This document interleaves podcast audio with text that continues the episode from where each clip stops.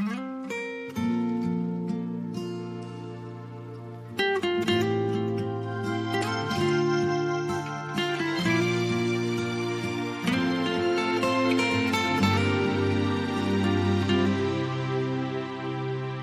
某一天，某一年，走过所有的时间。大家好，欢迎来到我任性的朋友们。我是罗伯特·罗夫斯基的朋友，也是今天的主播小飞。您现在听到的音乐是由徐丽演唱的《做梦的女孩》。今天我为大家带来的是一篇散文《香港的说梦人》，摘选自王安忆的散文集《今夜星光灿烂》。可是明明哭了，心也痛了，笑着让你走。多年来，西西和他所居住的地方香港保持着静默的距离。他似乎有一种奇异的能力，就是不让自己导入香港的现实，而是让香港谦恭地矗立在他的视野。任他看，任他想，然后写下来。这是一个虚构者和现实世界的典型关系，不是唇齿相依、痛痒相关的亲密的性质，反而是渐离的，越行越远，最终至于海市蜃楼。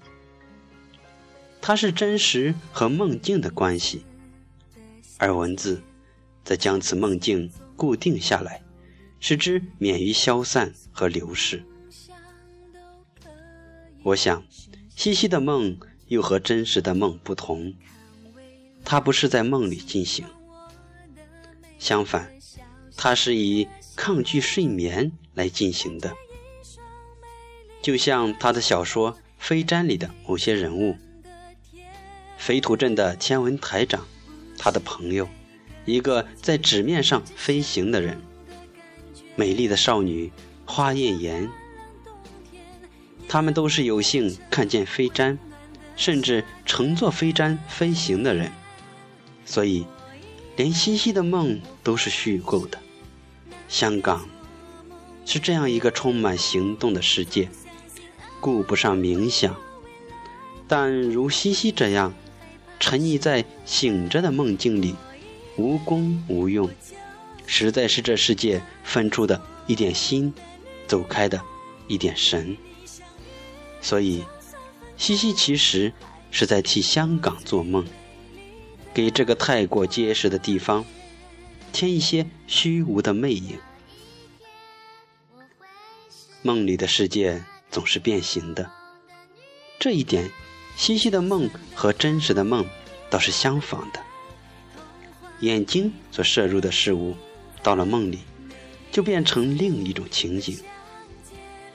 在梦境中，成人都变成了孩子，有着天籁童真；孩子呢，则成了先知。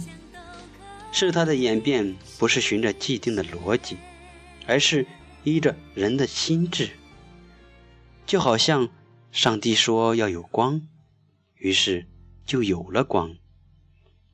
繁荣盛世呈现出苍凉的底色，寂寞的心却像花一样开放。古人穿越时间隧道寻找近代的旧相识，而今人则溯流而上，去古人那里觅求知音。空间打开新的维度，又关闭了旧的，而无论如何的离奇怪诞。它最终又一定能够相嵌其合，自圆其说，合为一体。这个做梦人有着怎样的眼睛和头脑呢？他似乎另有一种原理和逻辑，还有能量，可将原有的世界全部散为互不关联的碎片，它们四处飞扬旋转，忽然之间。各就各位，一下子携起手，组成一个全新的世界。或者换一种说法，就如弗吉尼亚·沃尔夫描绘艾米丽·勃朗特那样。他朝外望去，看到一个四分五裂、混乱不堪的世界。于是，他觉得他的内心有一股力量，要在一部作品之中，把那分裂的世界重新合为一体。这个世界不定比原先的合理。却更合乎人道。这个世界也不定比原先的坚固，它甚至相当脆弱。但是，它有着异常的亮度，多棱的照射，激起反光，交互相错，发出魅惑的引力。在突厥国度的国鲁国鲁村里，编织飞毡的手艺。其实很平常，可却或因年经日久而失传，或因地处偏僻而失传，又因为进化中的变异而中断遗传。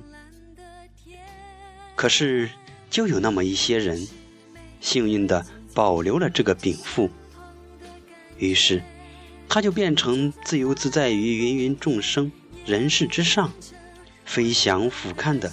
那个精灵，将暗沉沉的梦魇化作良辰美景。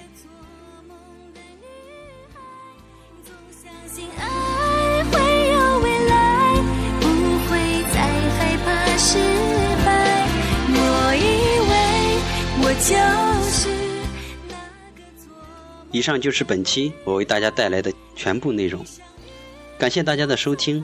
我们下期再见。